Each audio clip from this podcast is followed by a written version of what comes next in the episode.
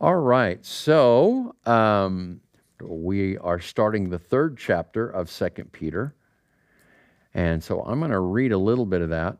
Uh, I am not going to get through the entire chapter tonight, but uh, we'll get probably down to about verse 7. But I'm going to read the entire chapter anyway. This is now the second letter that I am writing to you, beloved. In both of them, I am stirring up your sincere mind by way of reminder that you should remember the predictions of the holy prophets and the commandment of the Lord and Savior through your apostles. Knowing this, first of all, that scoffers will come in the last days with scoffing, following their own sinful desires. They will say, Where is the promise of his coming? For ever since the fathers fell asleep, all things are continuing as they were from the beginning of creation. For they deliberately overlook this fact that the heavens existed long ago the earth was formed out of water and through water by the word of God, and that by means of these the world then existed, the world that then existed was deluged with water and perished. But by the same word, heaven, uh, see, but by the same word, the heavens and the earth that now exist are stored up for fire, being kept until the day of judgment and the destruction of the ungodly. But do not overlook this one fact, beloved, that with the Lord, one day is, a, is as a thousand years, and a thousand years as one day. The Lord is not slow to fulfill his promise, as some count slowness, but is patient toward you, not wishing that any should perish, but that all should reach repentance. But the day of the Lord will come like a thief, and then the heavens will pass away with a roar and the heavenly bodies will be burned up and dissolved, and the earth and the works that are done on it will be exposed. Since all these things are thus to be dissolved, what sort of people ought you to be in lives of holiness and godliness, waiting for and hastening the coming of the day of God, because of which the heavens will be set on fire and dissolved, and the heavenly bodies will melt as they burn? But according to his promise, we are waiting for a new heavens and a new earth in which righteousness dwells. Therefore, beloved, since you are waiting for these, be diligent to be found by him without spot or blemish and at peace. And count the patience of our Lord as salvation, just as our beloved brother Paul also wrote to you according to the wisdom given to him, as he does in all his letters when he speaks in them of these matters there are some things in them that are hard to understand, which the ignorant and unstable twist to their own destruction, as they do the other scriptures. You, therefore, beloved, knowing this beforehand, take care that you are not carried away with the error of lawless people and lose your own stability, but grow in the grace and knowledge of our Lord and Savior Jesus Christ. To him be the glory both now and in the day of eternity, or and to the day, the day of eternity. Amen. All right. So let's start digging down in through these things. It's always good not to uh, just focus in on one or two verses to the isolation of uh, the rest of the passage. It's a good idea to read through uh, a letter and then go back and focus in on a chapter and then focus in on those verses. Um, in fact, just now, as I was reading through that again, I noticed that there are a number of things that I'm going to need to address next week uh, in my notes. But nonetheless, let's take a look at this. Um, these first two verses, I'm going to repeat the, those again. This is now the second letter that I am writing to you, beloved. In both of them, I am stirring up your sincere mind by way of reminder. So here we have an affirmation of First Peter. In this letter, Peter, that is in our letter, Second Peter, uh, Peter has already stated that he intends to remind his readers of certain things, and his readers include us, all right? So in 2 Peter 1 12 through 15, we had this uh, kind of introduction to the letter, if you will. He wrote, Therefore, I intend always to remind you of these qualities. Now, he was talking about qualities that we need to grow in. He said, To your faith, add virtue. To your virtue, add knowledge. Uh, see, to your knowledge, add, I think, self control is next. To self control, you add godliness. I think that's the order. And uh, he gives us this, this stairway, if you will, of spiritual progress. And so that's kind of what the letter is about not getting sidetracked by false teaching, but to continue to pursue uh, this, uh, this growth in our Lord and Savior Jesus Christ. So um, this has been likened to a final testament of Peter uh, to people. And uh, much as I, I have compared this to Moses's uh, writing in Deuteronomy. Deuteronomy is a reminder. Uh, deuteros, nomos, two words in Greek that mean uh, a, another law, not another law of a different kind, but another explanation or explication or writing down of the law. So Deuteronomy covers the material that you find in some of which in Exodus, some in Leviticus, some in Numbers, right? Um, not in Genesis, of course. But um, the, the watchword in Deuteronomy is remember. And here we have a far shorter testimonial, uh, final testament, if you will. that same watchword is here remember, remember, remember. Um, so he says it's the second letter. And in both of them, he says, I'm stirring up your sincere mind by way of reminder. That, what is he reminding them of? That you should remember the predictions of the holy prophets and the commandment of the Lord and Savior through your apostles. As in all of the epistles, this letter is written to those who already believe. We err by presuming that everyone will receive the word of God. I don't know who you have in your life these days, but you can't just randomly quote scripture to people because they don't really necessarily want to receive it. Um, or they may just smile at you, or they may smirk at you, or um, you kind of need to know who you're talking to. Now, I've come, people know who I am. You know, I, Facebook has a, I have a stable group of, of friends now. I've had to unfriend about six or seven people who have become disrespectful.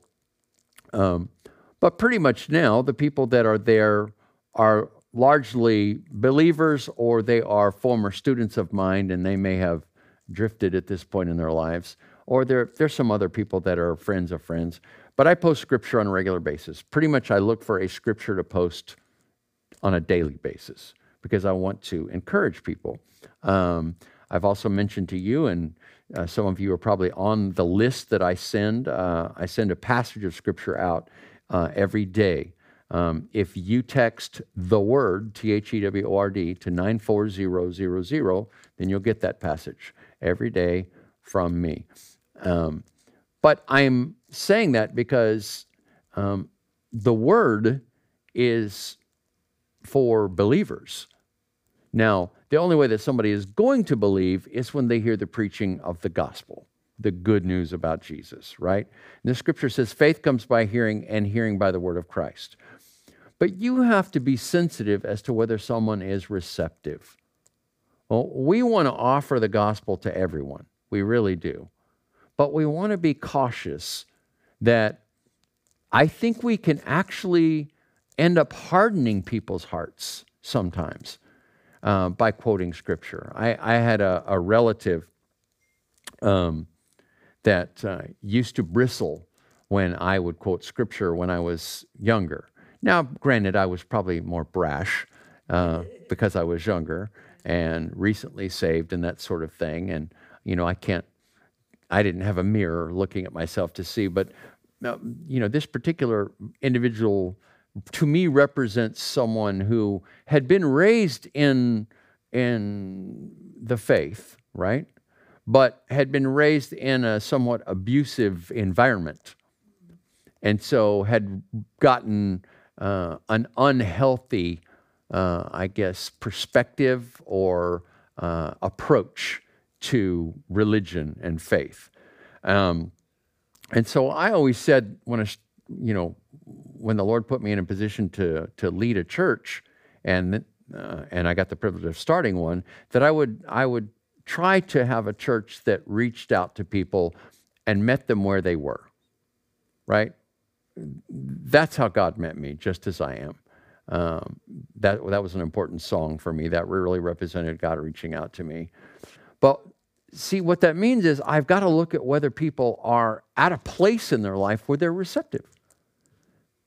Now, if they're not, there is one universal language, and that's kindness you can be kind and courteous to people. Now, in this era of protests and pandemics and politics, people are just upset about everything, right?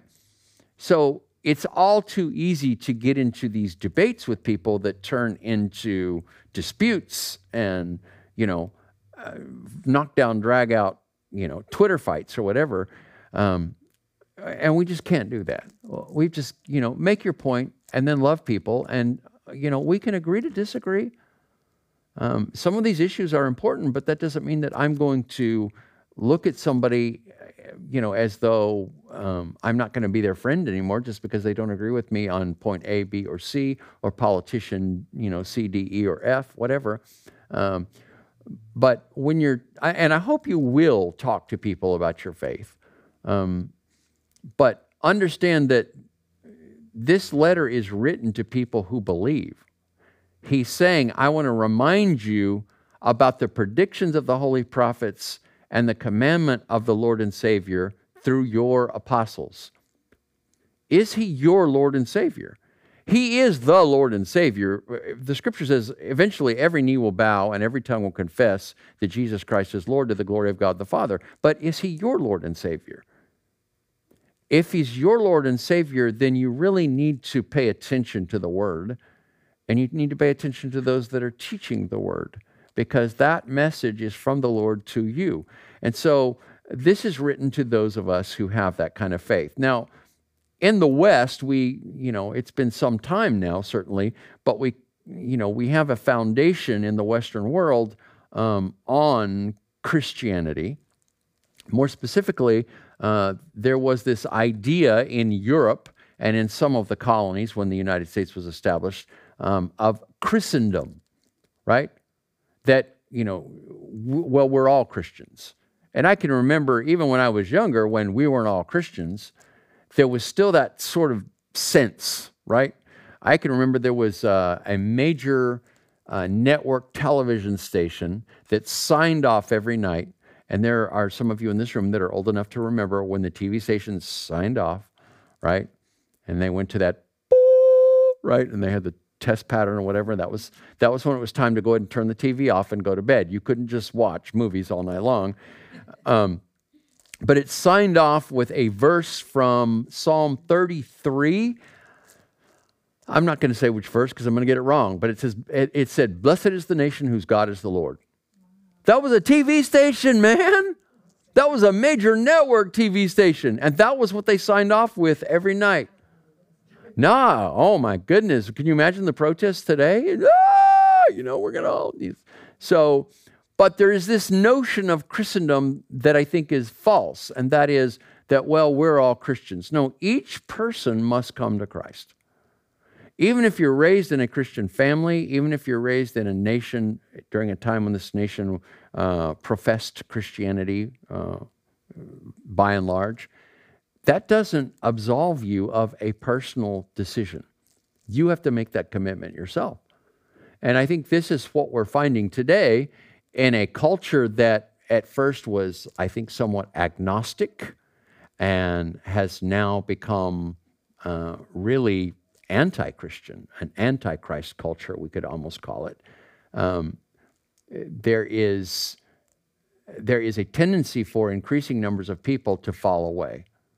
Uh, we call this apostasy. But here's what I think what we're dealing with is not fewer genuine Christians. What we're dealing with is a culture that is the Lord is using to weed out the f- cultural Christians. See, you'll know the difference between a cultural Christian and a biblical Christian because when the culture turns away from biblical values, cultural Christians will start to either reevaluate their faith and turn away from Christ, or they will start to try to reinterpret the scripture so they can make it legitimize these values that are that are moving away. Okay, um, so we're told two things in these verses, right? Remember the predictions of the holy prophets and the commandment of Jesus as passed along by the apostles. On the first admonition, that is, remembering the predictions of the holy prophets, um, we've already seen the advent of false teachers. That's what we were talking about in chapter 2. And then the balance of this chapter, chapter 3, focuses on the promise of Christ's return and the coming day of judgment. So, do you remember that Christ promised to return? And do you still believe that? And do you live as though Christ's return is imminent? See, I think that's important. And in, in, my little four week series on end times, that was the point that I tried to make again and again. We can't look at certain you know marks certain predictions that have to be fulfilled before christ all the, the temple has to be rebuilt you know the beast has to come one world government has to come right the temple may or may not be rebuilt. There will be one world government okay? But those things don't have to come before christ returns. It's really difficult to interpret on a timeline in Revelation exactly what's going to happen, right? And then there's this uh, possibility uh, that was believed by many Christians for many years and still is by quite a few of uh, the rapture, a, a taking up and taking off of the earth of the church before the wrath of God is poured out. And I think that that is legitimate, and I still believe that. Um, we have to be ready every day at any moment in time for the imminent return of Christ. That's what the ba- balance of this chapter is talking about.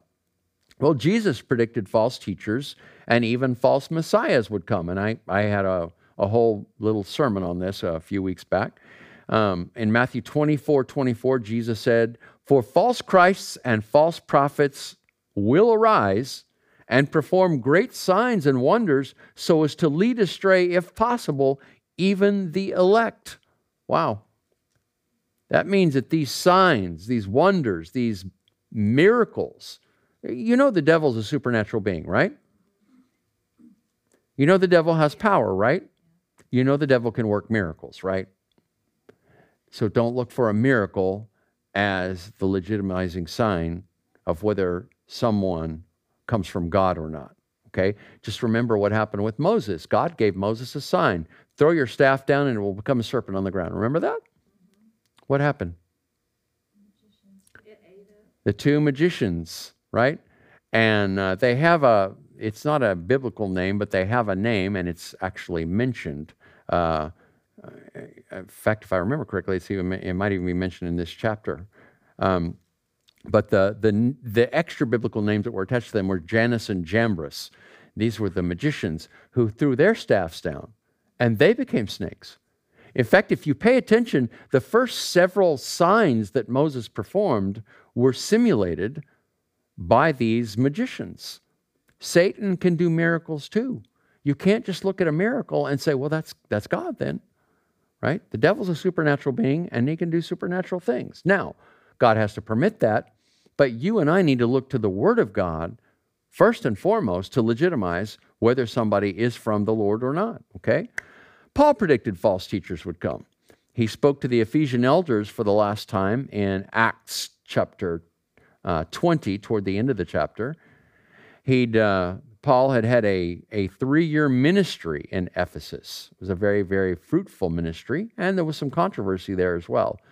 And this is what he said to the Ephesian elders when he spoke to them for the last time I know that after my departure, fierce wolves will come in among you, not sparing the flock and from among your own selves will arise men speaking twisted things to draw away the disciples after them.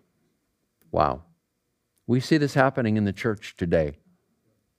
Books are being written by those that claim to be Christians. Okay? Um, you know, at the top of my mind is the, is the LGBT issue because uh, Peter has addressed the fact that these false teachers were really teaching, as I said a couple of weeks ago, essentially sensuality. See, we're not going to address one specific kind of sexual sin. The problem is sensuality. The problem is chasing after a, a feeling rather than uh, the, the leading of the Lord, okay? And, you know, sex has been used to sell products in this country for, you know, half a century. Okay? So this is what's leading everybody is sensuality and these teachers are teaching sensuality. So you've got this fellow is around the time of the obergefell decision the same-sex marriage legitimizing decision from the supreme court that a fellow named matthew vines wrote a book that was just wildly popular there for a while where he basically sought to demonstrate that uh, scripture is okay with gay and you've seen increasing numbers of churches and you've seen increasing numbers of, of uh, influencers who are going this same direction. Uh, as someone pointed out to me uh, last week, uh, Wilshire Baptist Church here locally uh, is a, uh, a same sex um, affirming church. Now, understand, and I may, be, I may not be getting the terms precisely right. There are churches that are same sex accommodating, okay? And there are churches that are same sex affirming. We're welcoming to anybody, as I said earlier. If a same sex couple came into this room tonight and sat down, they would be welcome here. Uh, the Sunday that I, that I preached about uh, family values and family issues and addressed homosexuality, we had a drama. Uh, two of our, uh, our wonderful actors uh, were in it. And it showed a young man who was looking for a place that was safe and his sister was in a church that preached the truth, obviously from the context of the of the uh, the, the scene. But she showed him love, and she showed him that she was safe to be around. She was not going to be condemning to be around, and she welcomed him and she invited him to come home and have a meal. But she wasn't telling him that what he was doing was okay, and that's not what I'm going to tell anybody either. An opposite sex couple could come in here and perhaps even tell me that they're living together and that they're involved intimately. That's not appropriate and it's not acceptable, even though that's the norm now. Um, one of our young people was telling me, or it's kind of either telling me slash asking me uh, on Sunday about couples living together before they're married and what to say to them. Well, the first thing I say is, are these people professing Christians? Right? Is are they saying that they're following Jesus? Because if they're following Jesus, then that's not what you do. One thing is not more wrong than the other thing. We need to follow a biblical morality. What I'm trying to say is these false teachers are seeking to twist the Bible and make it say what they want it to say. And in so doing, they're changing entire churches. Now, you wouldn't recognize uh, some of these churches. So uh, the opposite extreme is what we want to avoid, and that is being, um, uh, you know, the, the term homophobic is thrown around an awful lot, but uh, I'm more concerned uh, about those who are, are, are contemptuous toward anyone, any group, right? Hateful. Okay, look, I, I don't care who you are. Uh, my sin is not better than your sin. But it's still sin. And we need to figure that out. And we need to love each other. And we need to work through things together, right? So there's no reason to get hostile or angry or um, try to get into big fights. When people, when people's identity is sewn up in something, you can't just tell them that they're wrong because you're not saying that what they're saying is wrong. You're not just saying that what they're doing is wrong. You're saying, no, you are wrong, as in your existence is wrong. That's the way they're reading it. Does that make sense? Because they have so wrapped themselves around that particular lifestyle, right? And this can be anything. This can be, you know, any one of the letters in LGBT. This can be addiction, right? I, I can go I go back to when I was in high school. Now it's it's it's I'm one of these odd people uh, in our world who was not raised in a Christian environment, didn't really go to church hardly at all when I was a kid, um, went to high school, wanted to fit in, had lots of, I was in the guitar class, okay? And I still play about like I did when I was a freshman in high school in the guitar class. I could get up here with one of Dean's guitars and play for you, and you'd be able to listen to me for about five minutes and say, okay, okay, okay, thank you, thank you. Anyway, but I was in the guitar class. That's where all the cool people were. I wanted to be one of the cool people. Well, the cool people also, the guitar class was at the end of the row. This is in Phoenix, Arizona. It's Thunderbird High School. It's at the base of a little hill, right? In fact, um, claim to fame, Alice Cooper had a house at the top of that hill. Further claim to fame, my guitar teacher played in a band with Alice Cooper before he became famous, right? But the cool people in the guitar class would go out through a hole in the fence. This mountain came down, fence is here, and then a little sidewalk, and then here's the, the classroom. They're outside. They're all outside out there, right? And they would go through this hole in the fence and smoke marijuana. I never did. Now I became a believer, and then, you know, I became convinced that that was wrong. But I never, to this day, I have never even held marijuana in my hand. And I used to, I used to have to bust kids all the time, not bust, B U S, but bust, as in uh, get them in trouble for smoking marijuana when I ran a foster care group home. And these kids would get high on a regular basis. Still have never even held marijuana in my hand, right? Now, with all that said, I can remember being in classrooms when I was in high school, and people are in love with this. They're in absolute head over heels love with this drug. They identify with it. They wear clothing that has a shape of a marijuana leaf on it, you know? And Christians are like, you know, wear a cross and, you know, I don't know. I'm using old terminology. We just used to call them potheads. Potheads wear hats with a giant marijuana leaf on them. This is why some people liked uh, the old Adidas logo so much because it reminded them of a marijuana leaf. So, what I'm trying to say is um, people identify with certain things, and you can't convince them that what they're doing is wrong because they see that as themselves. So, once again, what do I do? I can't just keep coming down on them, telling them, you're wrong, you're wrong, you're wrong, you're wrong, you're wrong, isolating them, right? No, what I've got to do is I've got to show them love, I've got to show them kindness. That doesn't mean I'm going to go to a party where everybody's smoking marijuana, right?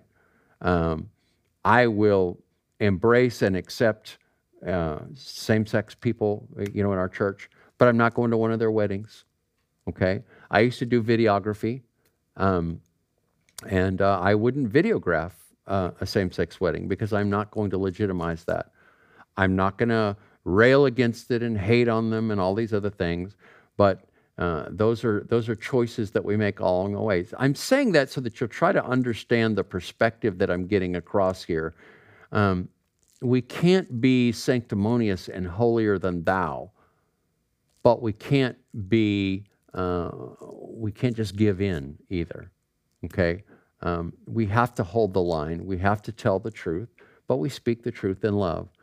Um, there are there are areas where we can compromise when it concerns being in a relationship with someone, and then there are areas where we can't compromise, right? And we're certainly not going to change the Bible as the result. Um, so, yeah, I'm going to tell people uh, the truth uh, according to what the, the scripture teaches, right? So, um, as an example of uh, a group of people who held to the truth but lost their fire for the Lord, we find this written by the Lord Jesus to the same Ephesian church.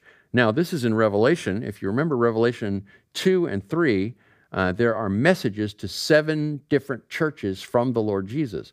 The first church that Jesus addresses is in Ephesus, and this is what he says to them.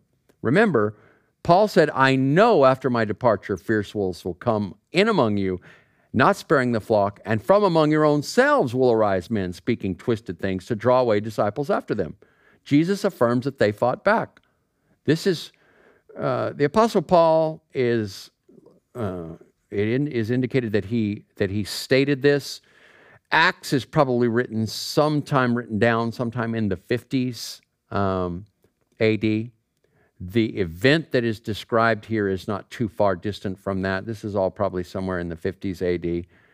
In the 90s AD, uh, the Apostle John is the only of the 12 apostles left alive. The others have been martyred by now. And he's on the island of Patmos as, uh, in exile as he receives this message from the Lord.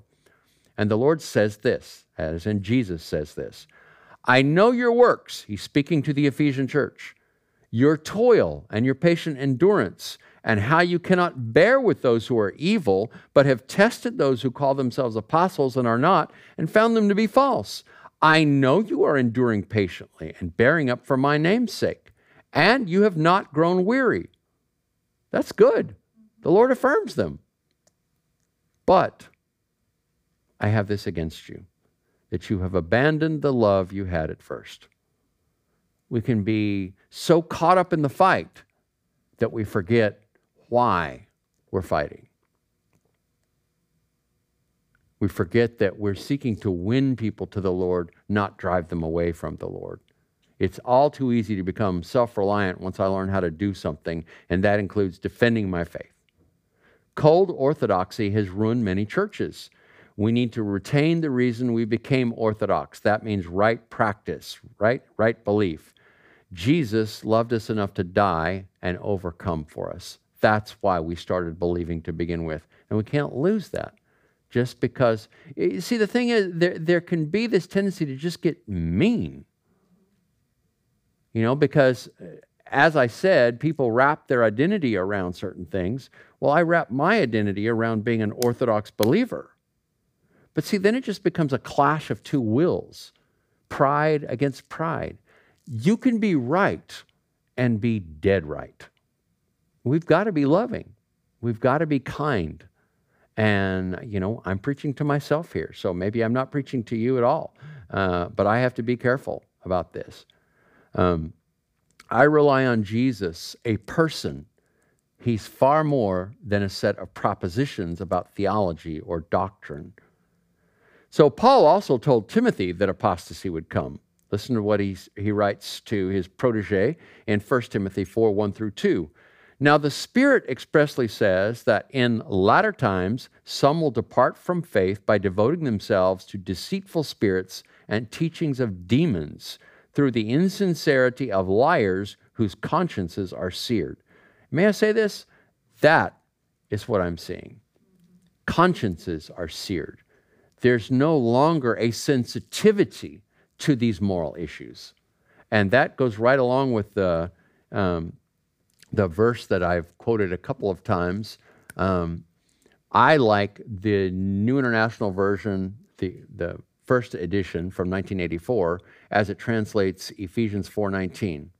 It says, "Having lost all sensitivity, they have given themselves over to sensuality, so as to indulge in every kind of impurity with a continual lust for more." we trade spiritual sensitivity for fleshly sensuality. Again, the problem is sensuality. Um, you know, uh, one of the things that I said a couple of weeks ago in my message about uh, the same sex issue, as I was describing God's plan for marriage and family, at the end, I said this I have heard people say this to me, and this is why I said it. What's wrong with two women loving each other? What is wrong with two men loving each other? See, your problem is you're against love. No, I'm not. Neither is the Bible. There's absolutely no problem with two women loving each other or two men loving each other as long as you understand sex is not love. In fact, I'm repeating myself from that sermon, sex ruins a lot of relationships. Sex will ruin every relationship unless it is between one man and one woman for life. So understand that, and you can understand. And then further, I teach a series on love. I used to teach it every year. I teach it every other year now. I don't plan currently to teach it this year. I, I did last year. But I teach a, a series on love that is based on C.S. Lewis's book, The Four Loves.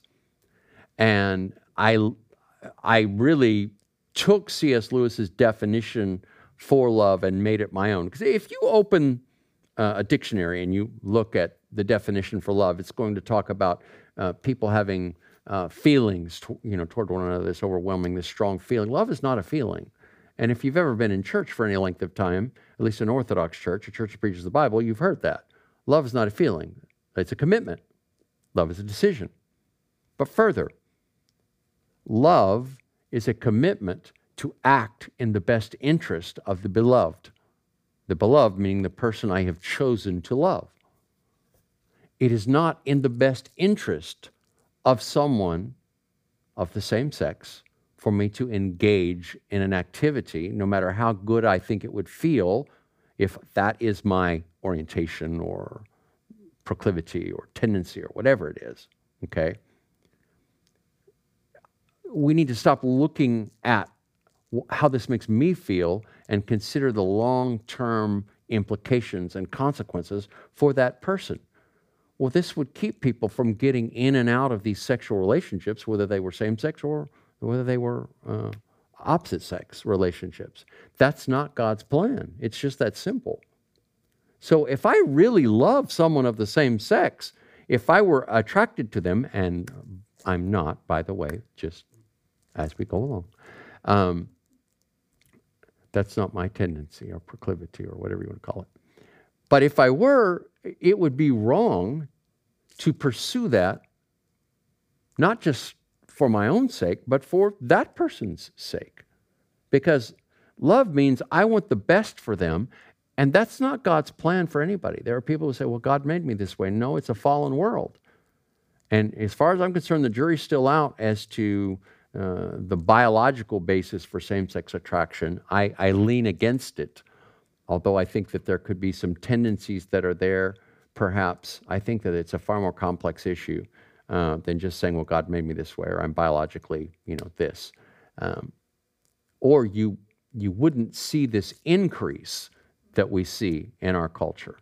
Why are we seeing an increase in this? Is it just more people coming out? I, I don't think so. All right. I think that there's there's a there's a profound um, twisting of the mind that begins when children are really pretty much too young to understand, and there is a an over sexualization of everything. Sex is the answer to everything. And so what people do is they sexualize needs that they have, genuine needs, right? They may have a genuine need for companionship, right? For intimate companionship with the same sex, but it's not sex. Intimacy is not, shouldn't be uh, synonymous with sex. There can be that, that need, but then that need is sexualized. So when people, listen, man, when I, I remember being, you know, a little boy running around with other little boys, and, you know, we were like, girls? Ew. Okay, it was only when you got older, right, that girls were like, ew. From ew to, oh, but not everybody makes that transition, right? There's this, this, this need. And so as they bridge this gap, right, and they come into that, that time in puberty when things start changing in their body and this in their mind, then they may begin to associate a genuine need with the sexualization of that need and then experimentation. And uh, the, the statement that I made in the message a couple of weeks ago um, precocious exposure to sexual issues is a sure predictor of sexual dysfunction and or sexual promiscuity later on. It's you know i i am astounded i'm aghast i'm i'm sickened. And i don't mean this like oh you're disgusting. I mean i am overwhelmingly um, disturbed by the fact that sexual issues are being introduced to elementary school children. And I mean ridiculous levels of this, right? Normalization of activity that I'm not even going to mention in this room. And we're talking to 10 year olds about this? All right? I told the parents uh, two Sundays ago, you know, the Lord has given you those children, and you're going to know when the time is ripe to have these discussions with them. And not every kid is ready for that discussion at the same age. And what I told everybody that Sunday was I mean, I was curious when I was nine, and my mom was getting ready for work. She's like putting her makeup on. I, there's no dad in the house, and so I don't can't remember what, how I asked the question, but I can remember sitting on the counter while my mom put her makeup on, with my jaw dropped about this far down, going what, and thinking that's gross. well, when your body's not there yet, you don't understand why that would even be remotely appealing. Why would that be, you know? But we're introducing activities to children, normalizing these activities in their thinking so that when they get older and they go through certain things, they're not resisting anything anymore. Right? Um, so I'm getting a little deeper into this than uh, perhaps I intended to initially, but I think that this is in line with these sensuality laden, drenched teachers that, uh, that Peter is likely dealing with here. And uh, you know, we need to remember what the Lord has taught as well. And that's why the Sunday that I, I spoke this message, um, the centerpiece was from Matthew chapter 19. Jesus very clearly said, Have you not read, have you not heard that he who made them from the beginning made them male and female?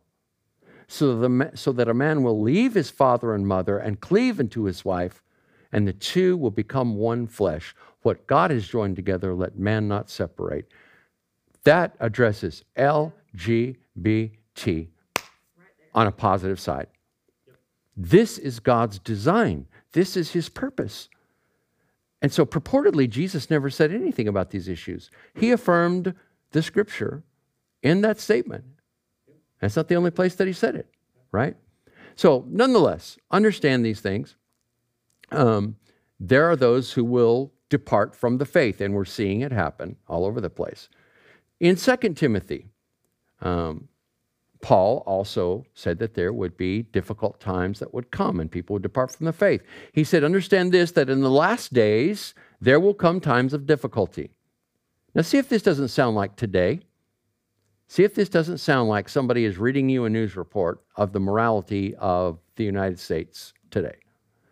People will be lovers of self, lovers of money, proud, arrogant, abusive, disobedient to their parents, ungrateful, unholy, heartless, unappeasable. That means you can't make peace with them.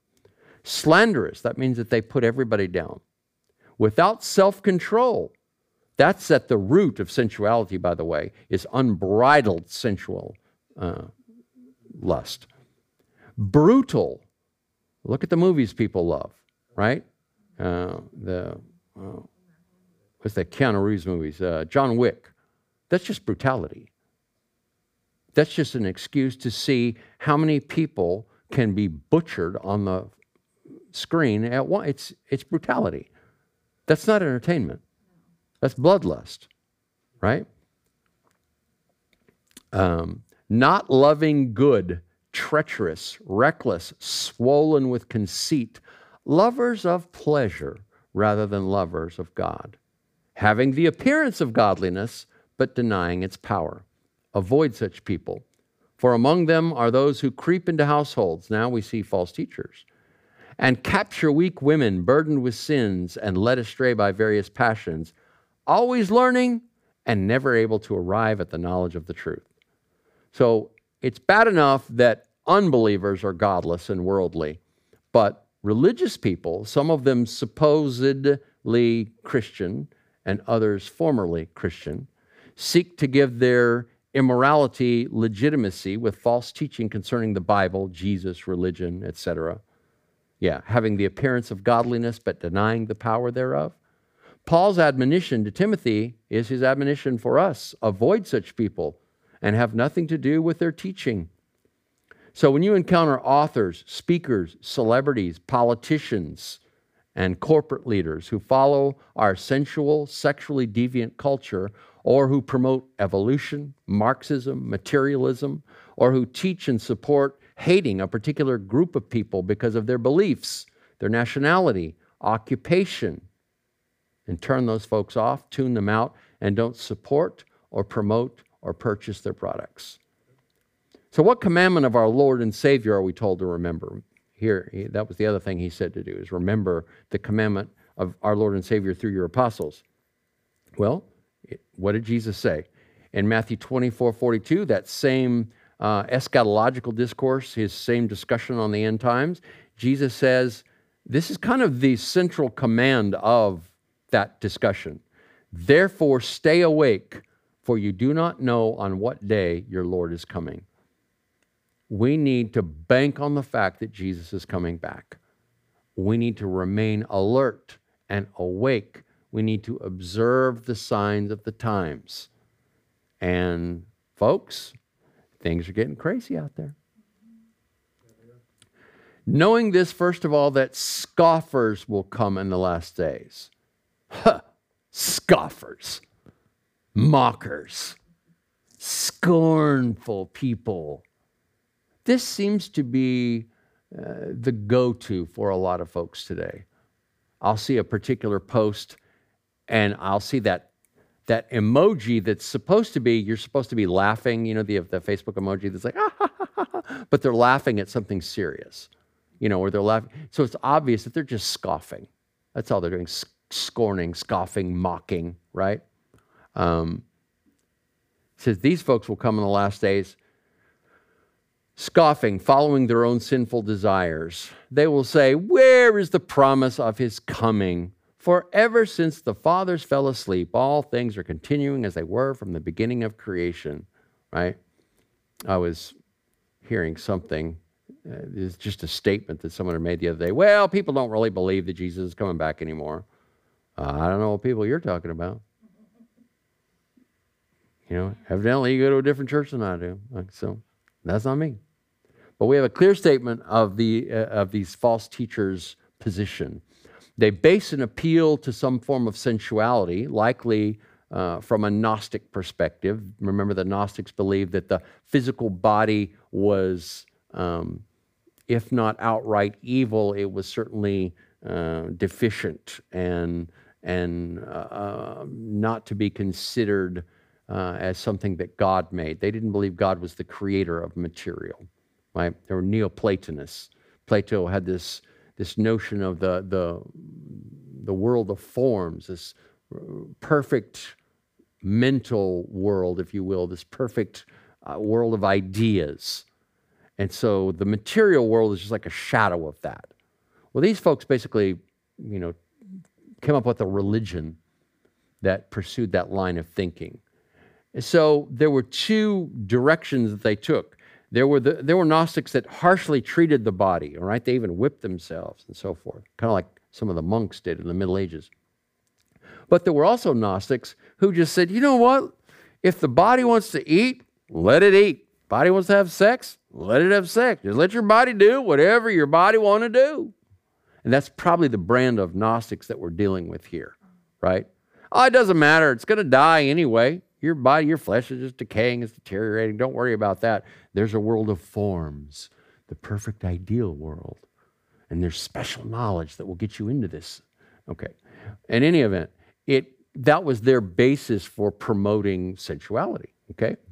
Um, and so they reinvented Jesus. So this is the so called Gnostic Gospels. Um, that uh, there was a, a cache of, I think, like 40 some odd books that were found in uh, a region of Egypt called Nag Hammadi, and they were, they were Gnostic books. They all carried pseudepigraphal names. That meant that means they used the names of famous apostles and other historical biblical figures to authenticate, authorize their false writings. So, you know, you've probably heard of the Gospel of Thomas. This is one of the most famous Gnostic books. Um, there's a Gospel of Peter. There's a, there's a Gospel of Judas, right? If you read these books, they're bizarre absolutely nothing like Scripture whatsoever. This strange esoteric type of thinking that I'm not going to get into in depth here. But the point is that they use Jesus' good name to validate their religious ideas, their philosophy. It's exactly what we see happening today. Oh, Jesus never taught anything about that. Jesus would be okay with that. I think Jesus would be, you know, this. You know, Jesus would be an ultra right wing, blah, blah, blah. No, no, Jesus would be a leftist. And I read part of that uh, letter the morning that I uh, addressed this issue in church. That it was an email that I got from a guy that was like, "How could a you know a Christian who believed in Jesus ever vote you know for uh, the the right? Jesus was a leftist. He was da da da." And I was like, "Okay, that's a different spin on that." It's usually the other way around. The the way I hear that, you know. So, nonetheless, um, even if influencers that you would hear would say essentially what these, these false teachers were saying, everything is just going on the way it's always gone on, okay? If, if you hear someone say, well, everything is just going on the way it always has, it's important for us to observe the signs of the times. Matthew 16, 1 through 3, Jesus addresses the Pharisees and the Sadducees. It says, And the Pharisees and Sadducees came to test him, and they asked him to show them a sign from heaven. He answered them, When it is evening, you say it will be fair weather, for the sky is red. And in the morning, it will be stormy today, for the sky is red and threatening. You know how to interpret the appearance of the sky, but you cannot interpret the signs of the times. So, as I stated in the sermon that I quoted that passage as well, um, the prospect of one world government is clearly a sign of the end. This putative pandemic is not a sign of the end okay? Uh, the Black Plague wiped out between a third and half of Europe. It was awful. Bodies were being hauled out of homes every single day. Is that what we see? No, that is not what we see. If the worst case scenarios prove to be true, then there may be several million people in a population, a world population of closing on on 8 billion people. Now, that's nothing to sneeze at, but it's not world ending, friends. Bad things happen and they always will happen. That doesn't mean that the end is coming. Jesus said there'll be wars and rumors of wars, there will be earthquakes, there will be plagues. He said, Don't worry about that. That's not the end. That's just the beginning of the birth pangs. Okay? Revelation 13, we see that the prospect of one world government, that is a sign of the end. And there has never been a time in history when there has been one world government. There's never been a time in history when the things written of in Revelation were possible, and they are possible now, right now. Listen to this passage from Revelation chapter 13. This is verses 4 through 10 from the English Standard Version. And they worshiped the dragon, that's Satan. For he had given his authority to the beast. And they worshiped the beast, saying, Who is like the beast, and who can fight against it? And the beast was given a mouth, uttering haughty and blasphemous words, and it was allowed to exercise authority for 42 months, three and a half years. It opened its mouth to utter blasphemies against God, blaspheming his name and his dwelling, that is, those who dwell in heaven. And also, it was allowed to make war on the saints and to conquer them. And authority was given it over every tribe and people and language. One world government. Every tribe and people and language and nation. And all who dwell on, on earth will worship it. Everyone whose name has not been written before the foundation of the world in the book of the life of the Lamb who was slain. If anyone has an ear, let him hear. If anyone is to be taken captive, to, ca- to captivity he goes. If anyone is to be slain with the sword, with the sword must he be slain. Here is a call for endurance and the faith of the saints. So, these false teachers are using doubt and despair related to Christ's returns, even God's existence, to further their agenda of sensuality, materialism, and hostility toward biblical morality. Um, we are seeing an antichrist culture turn people's attention away from the Bible, from church. Isn't it interesting? Cities and states that are run by leftists are the strictest when it concerns whether or not they will allow churches to meet. Governor Newsom has essentially canceled church in California until January. How can one man have that kind of power? I'm sorry. Governor Abbott, all along, has said no, church is essential. All right? I don't know if you like him or if you don't like him, but President Trump said church is essential. There's a whole lot of things I don't like about him. But that's something that I really, really am very thankful for because you wouldn't be sitting here. If you're in California with Governor Newsom, you wouldn't be sitting here. But we have a different governor who's willing to uphold religious liberty. There's plenty of things that I don't like uh, in both parties. But I want the freedom to worship.